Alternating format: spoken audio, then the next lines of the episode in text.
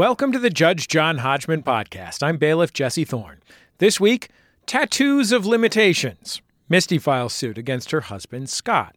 Scott started getting tattoos in his mid-30s and now has tattoos covering his upper arms. Scott has intentionally not told his parents about his tattoos. Misty thinks he should come clean. Scott wants to keep them a secret. Who's right? Who's wrong? Only one can decide. Please rise as Judge John Hodgman enters the courtroom and presents an obscure cultural reference. Livia, oh Livia, say have you met Livia, Livia the poisoning lady. By tainting wine and food and figs, she maintains control of her cardboard digs. Livia, oh Livia, she's full of invidia. Livia, the schemer of schemes, protecting Rome, or so she claims. She poisons, betrays, and rapists frames. But how can she remember all of their names? It's not easy being Livia. Bailiff Jesse Thorne, you may swear them in. Misty, Scott, please rise and raise your right hands. Do you swear to tell the truth, the whole truth, and nothing but the truth, so help you God or whatever? Yes. I do. Do you swear to abide by Judge John Hodgman's ruling, despite the fact that he made us listen to that caterwauling just now? Yes. Yes. Judge Hodgman, you may proceed. Jesse Thorne, you know who that was singing, not me. You know what pot of feces you're stirring with that slander. But do Misty and Scott, first of all, Misty and Scott, have a seat. For an immediate summary judgment in one of yours favors, can either of you name the piece of culture that not I, but someone else sung as I entered the courtroom? Misty, let's start with you. I'm going to say a old cartoon, maybe Felix. That's almost correct. Yeah. Very adept, very astute. I'm not saying it's wrong. But I will say it's more correct than guesses usually are. Okay. What about you, Scott? Do you have a guess? Well, I had in my mind Fantasy Island because of the character tattoo, but that clearly is not that. Yeah, maybe too obvious. So it sounds like, you know, some song from a vaudeville show, maybe The Tattooed Lady or something. That's my guess. Also, almost correct. All guesses are almost correct, but all of them are also wrong.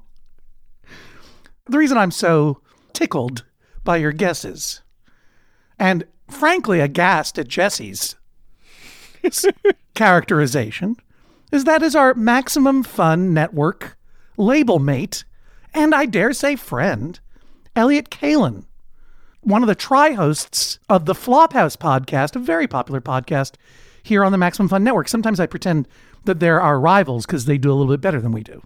But they're not our rivals. They're our friends. And if you don't know who Elliot Kalin is, and you don't know the Flophouse podcast, you should take a listen to it. It's three friends, three smart, funny friends, watch a terrible movie and then talk about it. Simple as can be. And Elliot Kalin used to be the head writer for The Daily Show with Jon Stewart, when Jon Stewart was the host.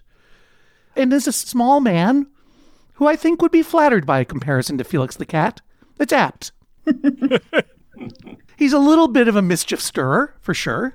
And what he's known for on the Flophouse podcast is making up songs on the fly. Now, that tune, and this is where you are almost correct, Scott, that tune is actually a song called Lydia the Tattooed Lady.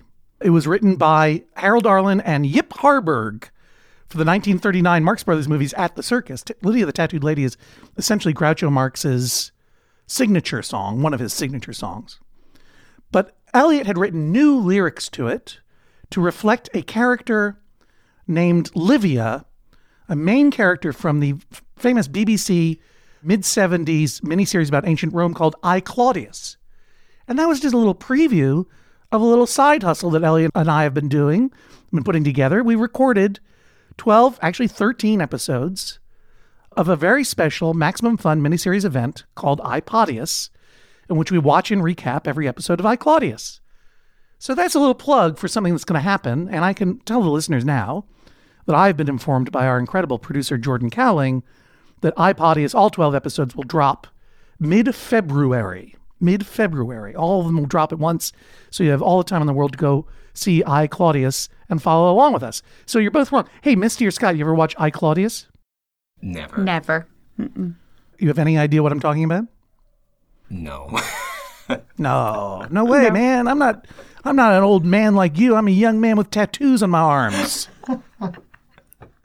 I'm prejudging you and ordering you, sentencing you to watch I, Claudius, so you can listen to iPodius, the podcast that we did about it. But meanwhile, let's hear this case.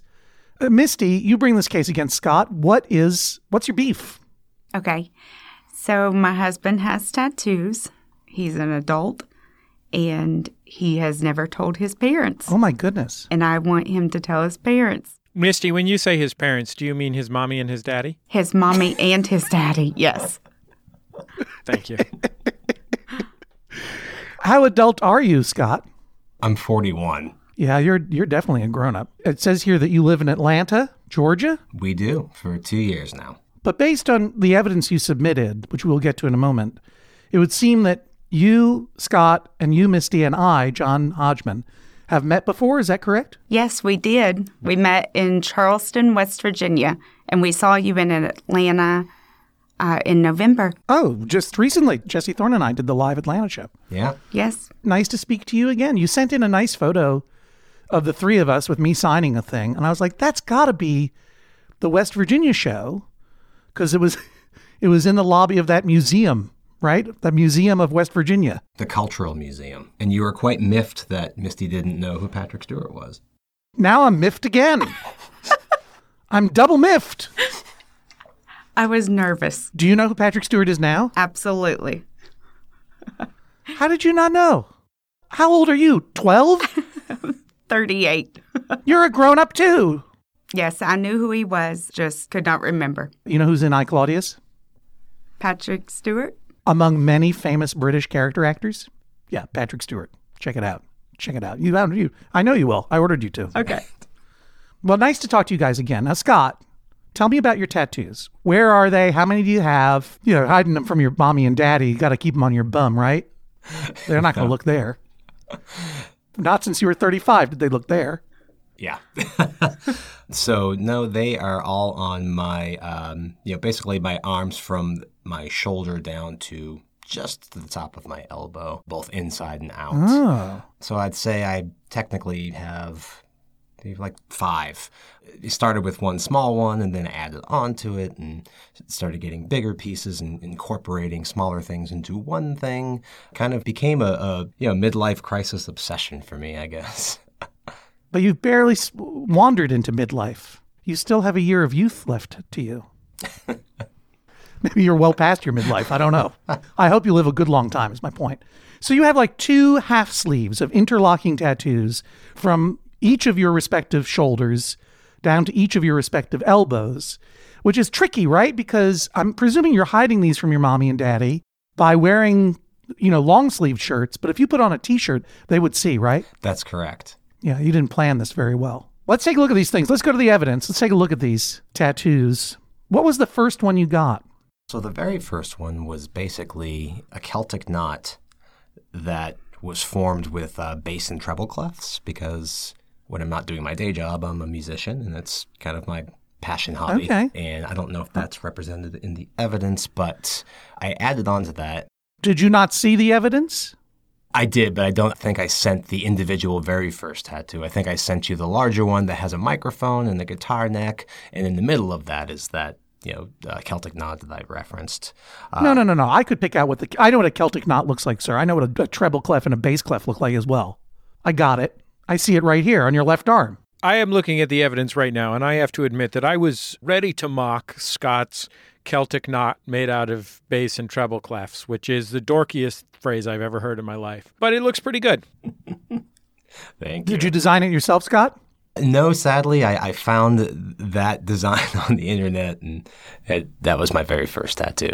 Hey, if you want to see all of Scott's tattoos, including his dorky Celtic knot, all of these photos, of course, are going to be published on the Judge John Hodgman page at MaximumFun.org, as well as on our Instagram, which is at Judge John Hodgman. And then, so on your left shoulder and upper arm, you've got the Celtic knot, you've got the microphone, an old-timey microphone. That's right. You've got a rose, you got a lot of musical notes. Yes. And some flowers and stuff. And it's mostly grays and blacks with some red musical notes. And then on this other arm, tell me about what you got. Okay, so it's an owl, a colorful owl, and I got that basically in kind of celebration of getting my PhD. That's on the outer side, because owls are smart. I'm looking at Exhibit B, and I would have sworn this was a lobster. And now you're gaslighting me, telling me it's an owl. I'm cycling through all of these things, and I don't see an owl anywhere here. Exhibit C, I see more sheet music and notes. I don't see an owl anywhere. Why are you telling me this lobster's an owl? Sorry, I was looking at the wrong photo, so now I am on track. And so, yes, I grew up in Massachusetts, and my parents now live in Portland, Maine. And to celebrate my affinity for the area, I got this lobster and lighthouse to kind of represent where I've come from. I wish the podcast could have preserved the look on my face as I looked at this lobster and you said, yeah, it's an owl. So it speaks directly to one of my weird and sort of most Stephen King-y horror story main experiences, which was when my wife and I were pregnant with our first child. We visited her dad in Maine and was staying at her then deceased grandmother's house. It was a dark, dark, silent night on the coast of Maine. And all of a sudden, I swear to you, we heard this sound outside. Ah! Ah! Like, I sat bolt upright. I was like, there's someone outside. There's some distressed weirdo man yelling outside. And I looked out the window, and I couldn't see anything. I went back to bed, and then I heard it again. Ah! And I said, should we wake up your dad? And my wife was like, no, let's not wake him up. Let's just wait. And finally it went away. And the next morning, I described the sound to my father-in-law.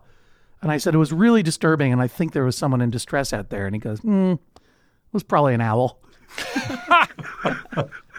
I love owls as a symbol of academic success because they remind me of a joke from my friend Chris Fairbanks's act where he says, hey, nice mortarboard, owl, but I haven't seen you on campus all semester. I know. They're notorious class cutters, the owls. I'm looking through all these photos. I don't see a picture of one darn owl. Where are you getting this? Where's the owl?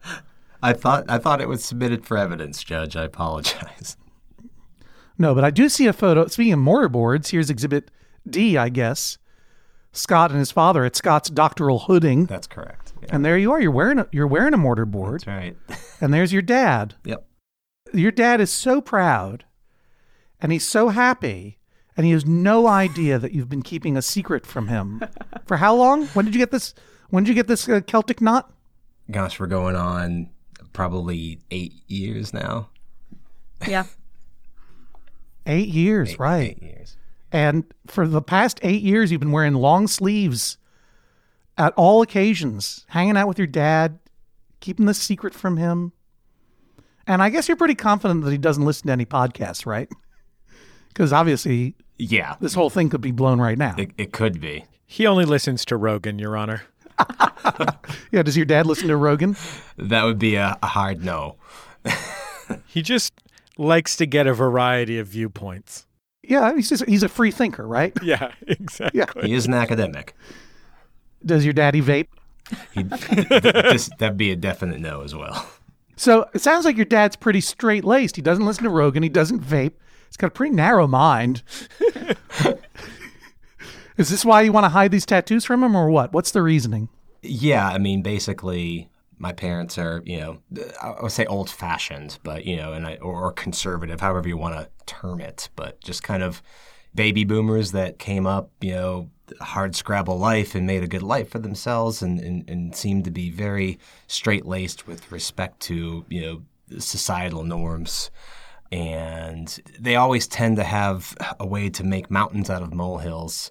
And I know that Misty can attest to this. Mm-hmm. You know, even the idea of talking about what's for dinner could create an awkward argument that would last an hour. So just the thought of having to tell them this big thing is scary. Misty, can you attest to a conversation about dinner turning into a big conversation that would last an hour? Dinner, yes, but I think that they are both very open-minded and they're quite liberal, and I think they would accept it.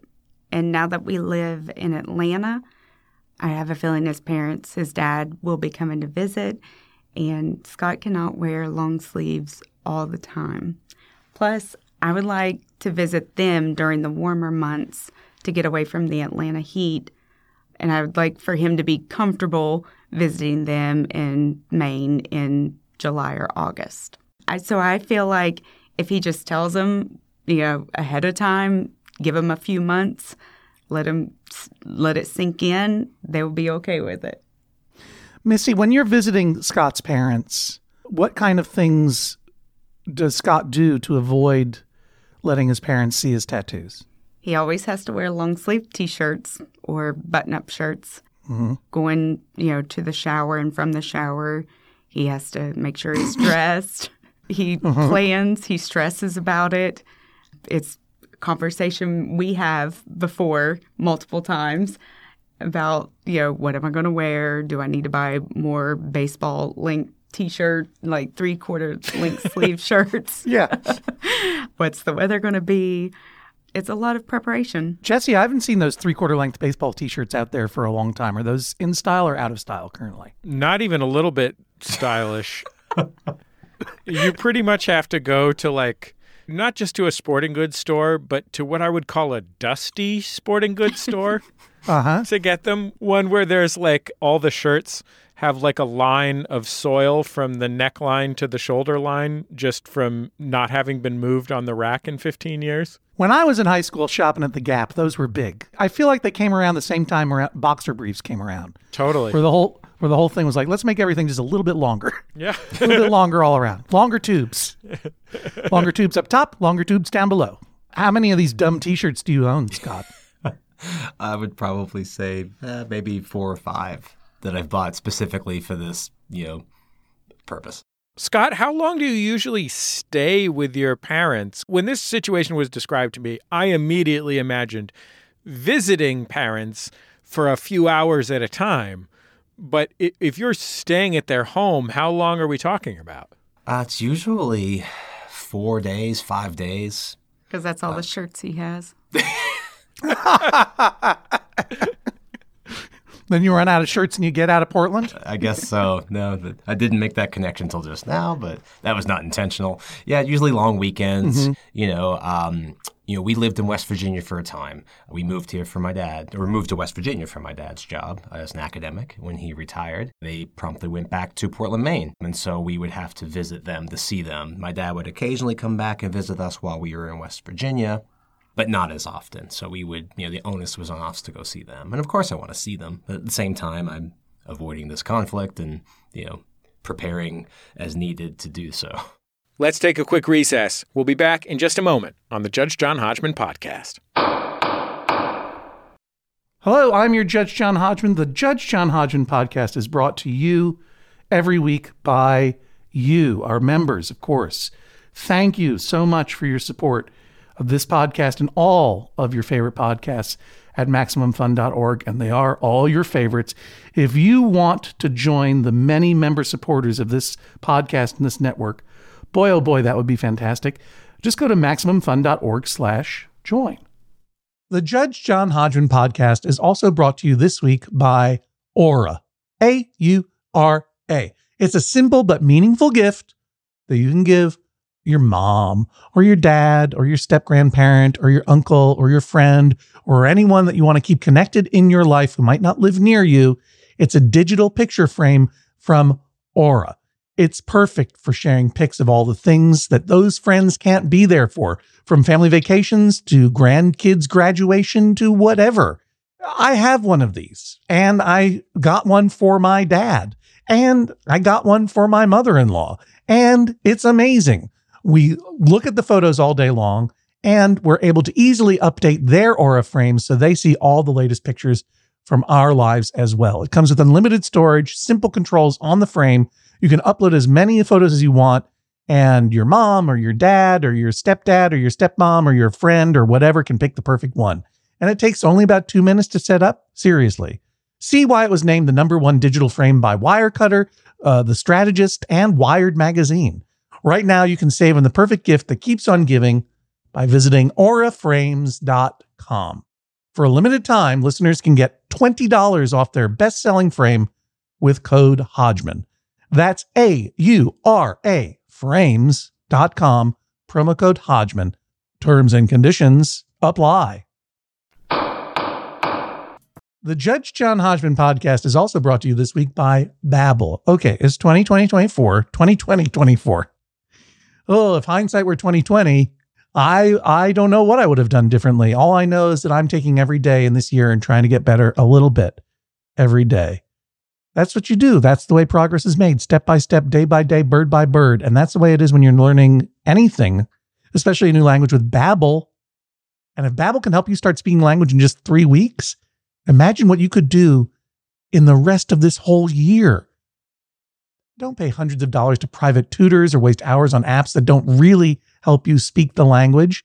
Babbel's quick 10-minute lessons are handcrafted by over 200 language experts, real human beings, to help you start speaking a new language in as little as 1, 2, 3 weeks. Studies from Michigan State University, Yale University, and others continue to prove that Babbel is better. And that's not just the Yale football team putting their thumb on the scale because they love learning Indonesian from Babbel. One study found that using Babbel for 15 hours is equivalent to a full semester at college. Take that, Yale, I guess.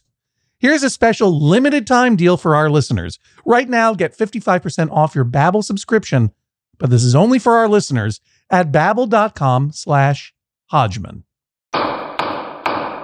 Court is back in session. Let's return to the courtroom for more justice. Scott, there's a picture of you in the evidence performing with your band, which appears to be called The Dial-Up.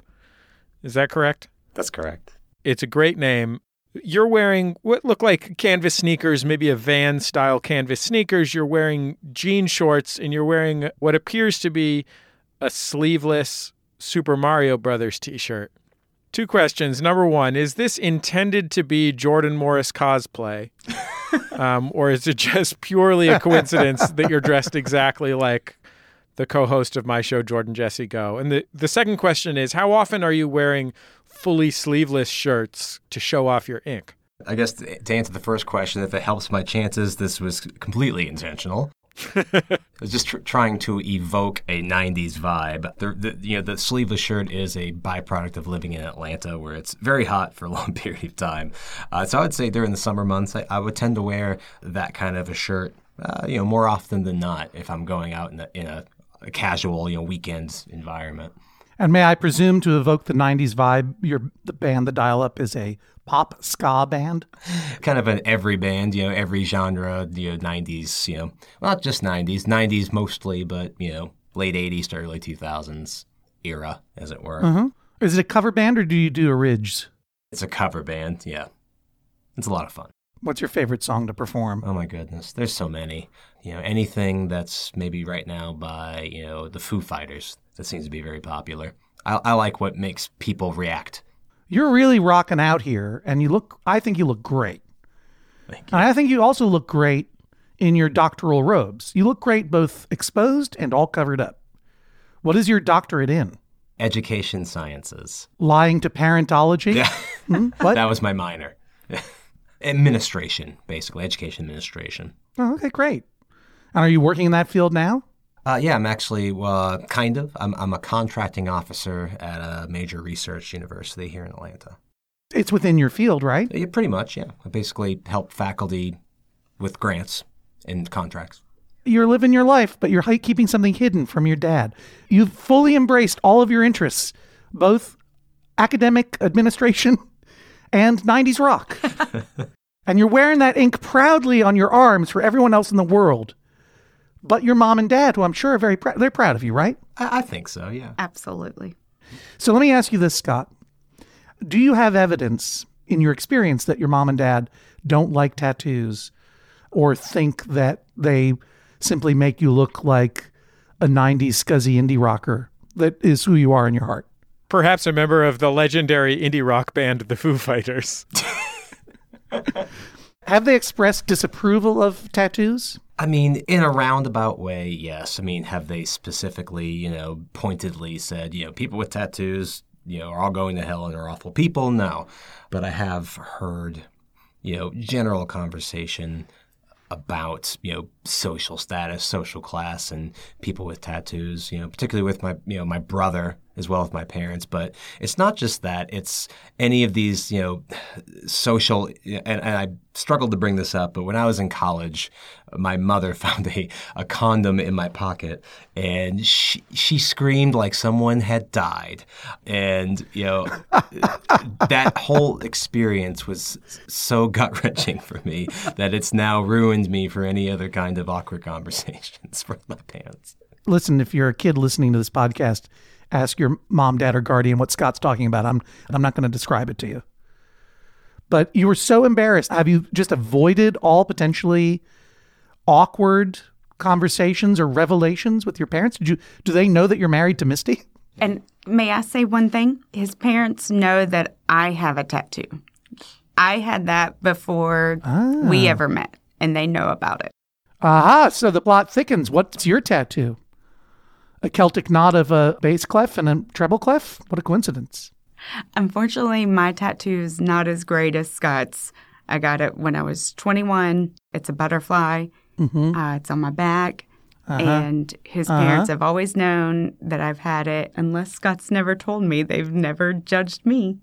Scott, have your parents ever taken you aside and said, Misty seems like a nice girl, but she's got the most cliched tattoo of possible on her body and you can't marry her? She failed to mention the Chinese symbol, which is even more cliche, I would argue. What's the tiny symbol? I'm afraid to ask. It's love. It's a Chinese symbol for love, so I'm told. Are you sure? I was 21. No, I know. I know. Tattoos are a record of our bad judgment and poor taste. That's true. That we wear with us forever. I agree. But Scott waited till he was in his 30s to get his, and he made good decisions. But my parents have never judged Misty for her tattoo. That's for sure. Right. Misty's wonderful. What do you do down there in Atlanta, Misty? Oh, thank you. I work. I'm a nurse. That's incredible. Thank you. You're allowed to have any dumb tattoo you want if you're a nurse. I agree. Thank you. There are two issues here, Scott, and I'm sure you've considered both of them. One is whether your parents will have an opinion about the basic idea of you having a tattoo, or in this case, many tattoos. And two, what are they going to say when they realize that you've had the tattoos for 8 years and you've kept it hidden all that time? But now you've got 8 years of deception that you've got to have to explain to them. Does that factor into your decision-making, Scott? You know, I hadn't thought of it in that context. To me, it's more of just, I guess, protecting them from any, any being upset or being aggravated. They've had a rough year with health issues. My dad's had some health issues. He's doing better now. But the last thing I want to do is bring unnecessary strife to their lives. You know, they're retired. They're trying to live their best lives now. You know, I feel like it's unnecessary to, burden them with this when what they don't know doesn't hurt them. Misty, does that make sense to you? I don't think that they would be stressed. I think that they would accept it. Yeah, I don't think they'd be stressed at all. His mom is very artistic. I think that she would be proud of him. I think that she would like them. She would like the tattoos. No, I disagree. You think, but you don't know. Well, no. But I'm pretty certain that they would rather their son be happy and comfortable and not sweating with a long-sleeve T-shirt on. And plus, if his dad comes to visit us in Atlanta during the warm months, there's no way he's going to be able to hide this. What was your dad's position? What did he study? So he was a biochemist. When he retired, he was the senior associate dean for research at a medical school. So when did he retire again? 2014. 2014. That's a long time ago now. They're settled in Portland. Mm-hmm. This has been a hard year, you say? Like, is there a time when conceive of revealing this to them? When things settle down and whatever's going on with their health issues? Now that there's distance between us, visiting them maybe twice a year. Again, we're not seeing them a ton of times. And I don't feel like me doing what I do to conceal the fact that I have tattoos. I don't think it diminishes the time we spend together. It doesn't, certainly doesn't diminish, you know, my love for them. I feel like it's, you know, protecting any, again, undue stress. So I don't feel like it's, you know, watering down the experience, if that makes sense. Does anyone else know about your tattoos in your family? My older brother does. And I only told him because I was goaded by my wife to do so. And he accepted. And if he would accept them, I know Scott's parents would. Why? What's your older brother all about? He's an interesting fella. He dances to the beat to his own drum. You know, he's a wonderful, interesting, colorful guy. You know, says what he thinks and thinks what he says. Definitely was scared to tell him because definitely sounds like someone who wouldn't be into tattoos or Joe Rogan. He isn't, though. You know, you know, I say that, but at the same time, I have heard him audibly, you know, make condescending comment to a barista at a coffee shop because they had a neck tattoo, and he kind of implied that maybe his coffee was now unclean because somebody with a neck tattoo had served it to him. So, you know, again, he's an enigma. Let me say this about that. Boo. I agree. I agree as well. That's rude and mean. That is. And the fact that he accepted, I feel like Scott's parents would be definitely okay with it. They would never say anything like that. Did you talk to your brother about the fact that you've been hiding them from your mom and dad, and did he have an opinion on it? You know, kind of just was like, well, if that's what you want to do. I do remember him implying, well, mom and dad are not going to be happy about that. They definitely won't approve of it. But that was really as far as it went. I didn't want to get too in-depth in the conversation because, again, it was awkward for me. So we kind of, you know, just kind of glossed over it after the fact. And, you know, now it's really a non-issue between us. So, and we don't really talk about it anymore. He's used to them now. So. When did you reveal this to him? About 2015 or 16. Okay. Yeah. She's probably correct. Yeah. Yeah, a long time ago. He's had this power over you this whole time. Don't you realize what a blackmail opportunity? This is compromat. I agree. This is fraternal compromat. Do you have a good relationship with him? I do. We get along pretty well. He could blow you up pretty quick. Yes. Has he ever threatened to? Thankfully, no. No. But that was a fear of mine. Hmm. Have you ever, Misty, encouraged your brother-in-law to just spill the beans? And have you ever felt like just calling up your mother-in-law and father-in-law and just going like, guys, you got to know this. Scott's got a bunch of tattoos. Yeah, Scott's got to tell his parents. I think he should just text him a photo or have him listen to the podcast. Yeah. Can you handle it, Pops? Scott, surely you have thought about telling them in the past, right? Yeah, I have. If you had to tell them, say, because your brother was blackmailing you, or say, a podcast told you to, what would be the scenario that you envision? Would you sit them both down? Would you get like a breakaway shirt? I don't think I'd be that dramatic. I would like to do it in person, you know, just because I think that would be a good thing to do. Or maybe, I don't know, you know, now I'm second guessing it. Maybe over text is the way to do it. Pretend I'm your pops. Do a little role play with me. I'm your dad. And you're visiting me in Portland, and your mom's here too, and we're just cutting up vegetables in the kitchen like they do in movies when they show families. And you just like decide you got to tell me because the podcast told you to, or your brother's blackmailing you. Say the words you would say, and however you would say it, and just end it with "Can you handle it, Pops?" That's all I ask. Okay. Okay, we'll give it a shot.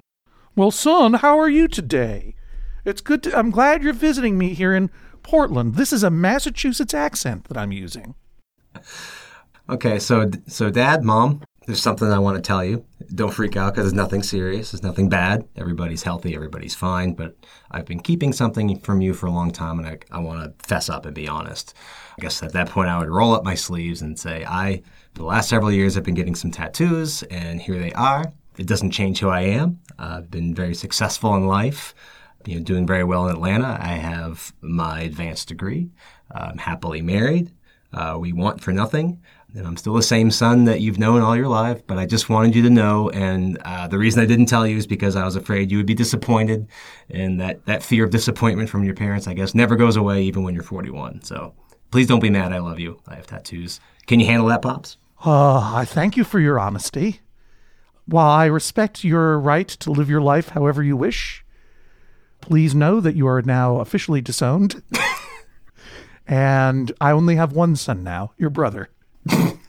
You may leave. It seems unlikely that he would say that.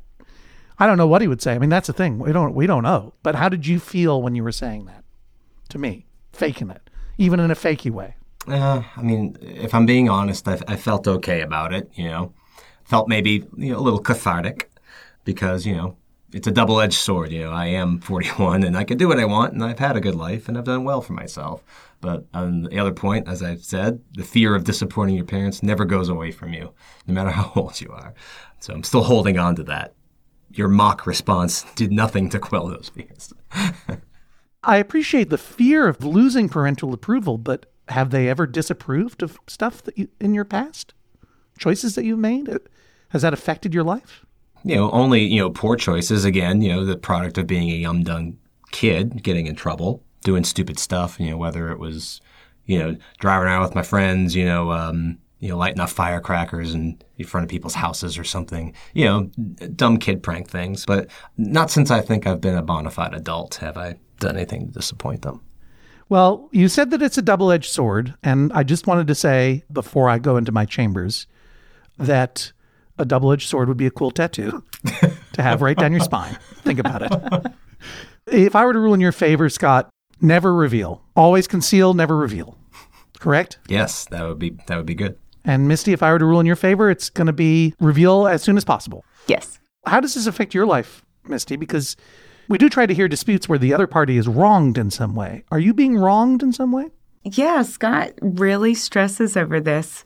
Every time we prepare to go visit them, he's got to figure out his clothes, and it's always got to be during the cooler months. I see a day that his dad comes to visit us, and it's June, July, or August in Atlanta, and Scott is stressing. And Scott's wearing a turtleneck. Yep. A big, chunky turtleneck because he got a neck tattoo just to piss off his older bro. I gotcha. All right. I think I've heard everything I need to in order to make my decision. I'm going to go into this tattoo parlor and have my verdict tattooed onto my chest, upside down, so I can read it. I'll be back in a moment. Please rise as Judge John Hodgman exits the courtroom.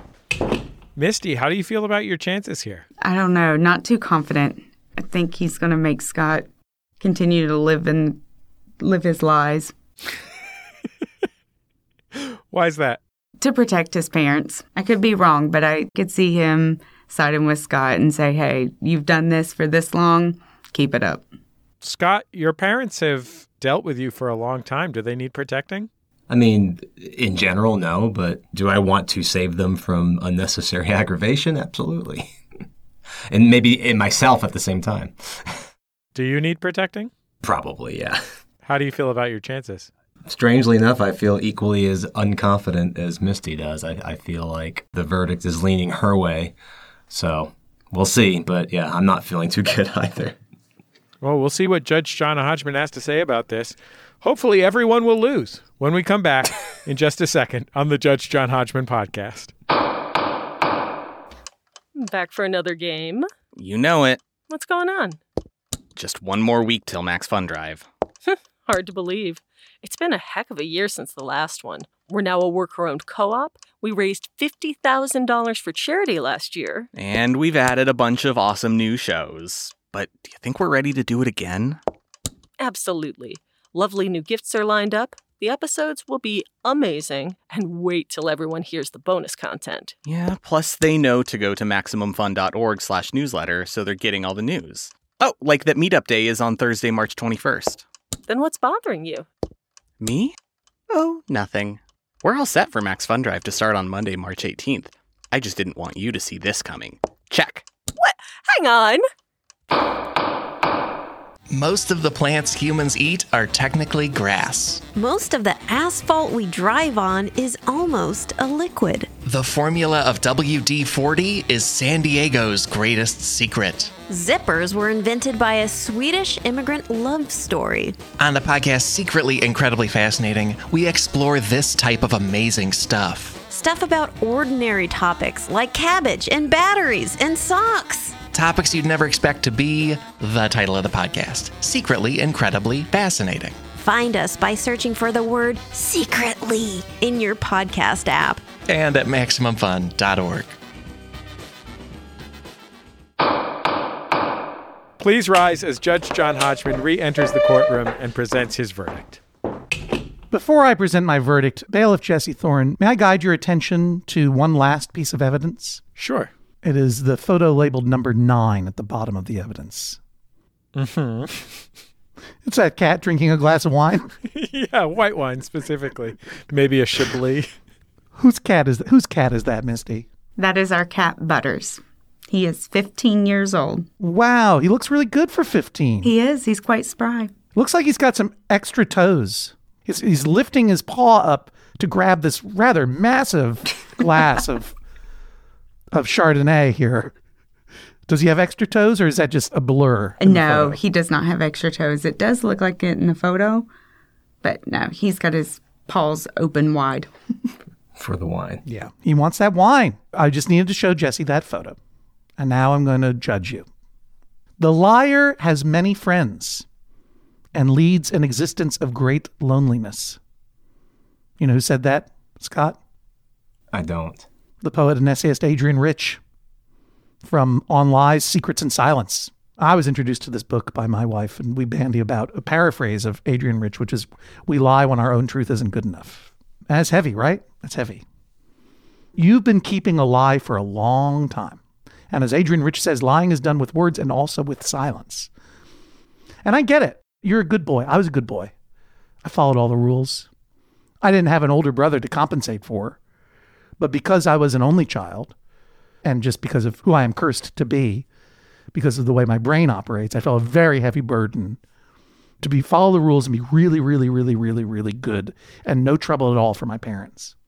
And that changed when I turned, 18, 19, and I was away in college. And I decided, I don't want to be a good boy anymore. I want to be a bad boy. I want to get into some scrapes and some adventures. And one of the scrapes and adventures I got into was to drive to Portsmouth, New Hampshire, and get a tattoo on my shoulder of a diamond. Why a diamond? Well, of course, it represents the repeated figure of the diamond that shows up in the short story Death and the Compass by Jorge Luis Borges. Because, like everybody, I chose my tattoo based on a loathsome affectation. A pretentious love for Latin American literature, in my case. It was my version of a Celtic knot of bass clefs and treble clefs. I don't remember how I told my parents that I had this thing, but I told them pretty quick, because even though I was a bad boy, getting a tattoo on my shoulder of this highly pretentious short story reference, I was also still a good boy, and I didn't want to hide something from them, But it's funny, I don't have a memory of saying it to them or showing it to them, not a specific memory. I do have a memory, once I got started, that I wanted to get more tattoos, that I wanted to build a whole sleeve around this diamond on my shoulder. And specifically, I wanted to get a tattoo of a chili pepper, because it was 1990. Wait, did you want to get a tattoo of a red hot chili pepper? I wanted to get a tattoo of a hot chili pepper, and it was probably going to be red, but it was not going to be a red hot chili pepper tattoo, not for the band, but for my love of spicy foods. I was also going to get the words bad baby tattooed on my arm in Spanish, because I was learning Spanish at the time. And then I decided, I think it was malo nane. I couldn't get the translation right. Thankfully, I couldn't. And I put a pause on that plan, because that would have become what was already a fairly embarrassing looking small, almost prison-style tattoo would turn into one of the great cliches of the 1990s. I saved myself. I'm glad that I never had to reveal that to my parents. But would I have? I bet I would have. So 33-year-old, late-blooming bad boy, you're like, I'm going to get this Celtic knot. I don't care who sees it, except for my mommy and daddy. They can never see it. A weird interplay of rebellion and refusal to rebel in this. And you kept doing it in quiet, in silence, lying with silence rather than with words, building a life for yourself with Misty, with your rock and roll, with your academics, becoming a full human adult, making decisions for yourself, but keeping this hidden for now almost a decade. Adrienne Rich says, in lying to others, we end up lying to ourselves. We deny the importance of an event or a person, and thus deprive ourselves of a part of our lives. We lose faith even within our own lives. It was a bad decision for you to not tell your parents about your tattoos. I understand why you did it, because you were scared of them being disapproving. This whole stuff about, like, you wanted to save them aggravation. I think that probably you've convinced yourself that that's true. As you expressed when you sort of did your role play, talking to your dad about how you've succeeded in life and you've not failed. And therefore, it's okay that you have a tattoo. You're not just some crust punk ska band guy. You actually are Dr. Scott, a successful adult man moving swiftly into middle age. I thought it was interesting how quickly you said, oh, I'm middle aged now. I'm 41. I mean, take it from me. I also thought I was middle aged when I was 35. I'm like you. I throw myself ahead in years and yearn for the grave. But you're young. You deserve to be young. You deserve to make mistakes. You deserve to be your own person. And I know that you deserve the unconditional love and affection of your mom and dad, which you enjoy. And I'm pretty sure they would not withhold that love and affection, even if they hated that Celtic knot like nothing else in the world, because you're you. And you made a mistake by not telling them, and you've compounded that mistake. And I understand why. It just happened day after day, year after year of wearing long sleeves. And you compounded that mistake to now the point that you have a double confession to make. One, you have tattoos. It's like, who cares? I mean, look around you. Everyone in the world's got a tattoo. You know, there's nothing to be ashamed or embarrassed about by expressing your own taste and your own personhood right there. You're literally or quasi-literally wearing your knot on your sleeve. You're showing your thing to the world, but you're hiding it from your mom and dad. And you've been hiding it for 8 years. And I can only imagine that this is corrosive emotionally, never mind annoying to Misty. I think you owe it to yourself to clear this air, because I don't think it's going to be as bad as you think it's going to be. That said, I don't know. Could be terrible. My wife and I bandied about this, you know, one only lies when the truth isn't good enough, with regards to a hard email that we had to write some people that we know just to explain, you know, where our limits were. We were like, this might be a little hurtful to them, but if we couch it the right way and express our truth, surely they'll understand. Oh, they did not. They did not. And it caused them a lot of pain, and it turns out they're very unhappy with us. But that's okay, too, because now we know. Now we know what the truth is. So, yeah, I mean, I don't know what else to say, Scott. You've laid a double trap for yourself. But you have to show them your big bad baby tattoo and let them know Scott's a bad baby. Not just a good boy, also a bad baby. Look at that. He's got a microphone. He's got a lobster. He's got an owl. He contains multitudes. It's written on his skin. And the fact is, Scott, I don't think anybody who goes to Portland to retire is going to be mad that their son has a tattoo of a lobster on their arm. So the question is, how do you want to do it, Scott? Do you want to tell them yourself, or do you want me to call them up? Oh, God. I should probably tell them myself. I don't know if they would appreciate the whimsy of having John Hodgman do it. As awesome as it would be for us, I do need to consider their feelings. Clearly, they're not fans, or because you are so confident in coming on this podcast and telling your stuff to the world, knowing they will never, ever listen to the Judge John Hodgman podcast. But the truth is that maybe on some level, you're like a serial killer in the movies. You want to be caught, because the fact is your brother knows you're putting this out on the podcast. Yeah. And your mom found that condom. That wasn't by accident, Scott. Even if it was, accidents will happen. A time will come when your brother's going to spill the beans, or I'll be up there in Portland just telling every older couple I know that their son has a tattoo. Or you're going to be visiting and, your bathrobe's going to slip off by accident or whatever. I don't know how a T-shirt would fall off exactly, but they'll, your mom might walk into the bathroom while you're putting your shirt on or whatever and see it. And then it's like, uh-oh, you got some explaining to do. I think it's time to get out ahead of this. So obviously I'm finding in Misty's favor. And Scott, even though your parents hate Judge John Hodgman so much that they would never listen to it, I'm going to arm you. You can use this or not. I'm going to give you this recording to play. What are their names? Richard and Elaine.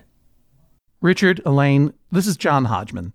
I used to be on television sometimes. I'm an author, comedian, performer, and a podcaster as well. I've got a podcast called Judge John Hodgman, and your son, Scott, and his wife, Misty, came to me with a dilemma.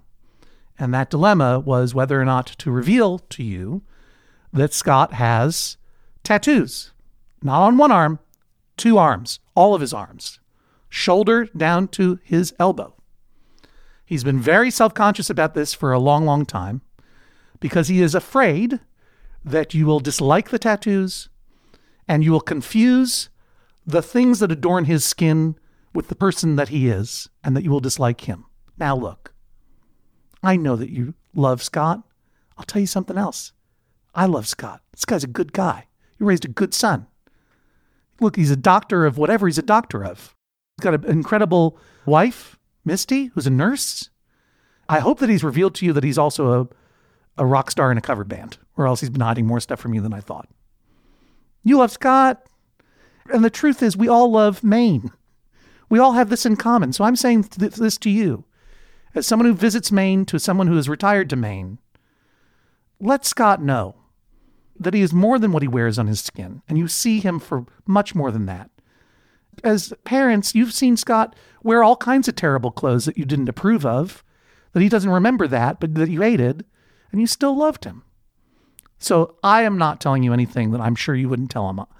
But just in case, I'm letting you know that I, a person who used to be on television and now is mostly a podcaster and a writer, I believe in Scott and I know he's great. So I'm now ordering Scott, as he sits in front of you playing this recording, to lift up his sleeves. And I'll just close this by saying, can you handle it, Pops? This is the sound of a gavel. Judge John Hodgman rules, that is all. Please rise as Judge John Hodgman exits the courtroom. Scott, can you handle it, Pops? You know, I think I can. You know, it's time. I have nothing to be ashamed of. It's only my own fear holding me back at this point, I'm sure. So, Band-Aid will be ripped in some form or fashion. Maybe I just hand them my phone with the podcast and run. It's either going to be ripped off by this podcast or by the fact that you can no longer find a sporting goods store with enough dead stock softball shirts to keep covering your arms past the elbow. Misty, how are you feeling? I feel great. I think Scott's going to feel a lot better after he tells them, and it will make visits with them so much more comfortable. Are you going to feel better too? Oh, absolutely. Absolutely. Scott will be a lot more comfortable, and that will just make me happy. Do you have a favorite place, Misty, that you could take Scott in Maine if his parents need an hour or two to get over it? Oh, for sure. Any of the breweries. with his fellow half-sleeve Super Mario shirt dads. Yes. Misty, Scott, thank you for joining us on the Judge John Hodgman podcast. Another Judge John Hodgman case. Kapow! In the books. That's the sound of the books closing after we put the case in there. I thought that was Lightning McQueen. Before we dispense some swift justice, our thanks to Doug Wickstra for naming this week's episode Tattoos of Limitations. If you want to name a future episode, like Judge John Hodgman on Facebook, we regularly put out our calls for submissions there. You, too, could have your name potentially mispronounced by me on the Judge John Hodgman podcast. Follow us on Twitter @JesseThorne and @Hodgman. Hashtag your Judge John Hodgman tweets, #JJHO. Check out the Maximum Fun subreddit at MaximumFun.reddit.com to chat about this episode. We're also on Instagram @JudgeJohnHodgman, where you can see the picture of that boozy kitty cat. Make sure to follow us there for evidence and other fun stuff, like the picture of that boozy kitty cat. This week's episode recorded by Lexi at Rich Productions. It was produced by Hannah Smith and edited by Jesus Ambrosio. Special thanks to Jennifer Marmer for sitting in She's here for a picture. She's almost back. Yay. Love her. We're happy to see her. Now let's get to Swift Justice, where we answer your small disputes with a quick judgment. Lola says, my husband likes to tell tales and amusing lies. When I see people believing one of his fibs, I can't help saying he's lying. Is that so wrong? Ew. Talk about creeps. Look, it may seem hypocritical for a person who wrote maybe exactly 1,000 pages of fake facts and bald-faced lies in my books, the areas of my expertise, more information than you require, and that is all, to say this is a bad practice. But yeah, it's terrible. Don't lie to people's faces. If you're not writing a book or doing a comedy show, don't say fake things and trick people in general. I mean, maybe one or two misdirections, but mostly that kind of joking is mean. And so I would say no. I would say what Adrienne Rich says, lies are usually attempts to make everything simpler for the liar than it really is or ought to be. It doesn't exactly track with the situation, but it was the only Adrienne Rich quote I'd left that I hadn't already read. That's it for this week's Judge John Hodgman podcast. Submit your cases at MaximumFun.org/JJHO or email Hodgman@MaximumFun.org. No case is too small. We'll see you next time on the Judge John Hodgman podcast. MaximumFun.org. Comedy and culture. Artist owned. Audience supported.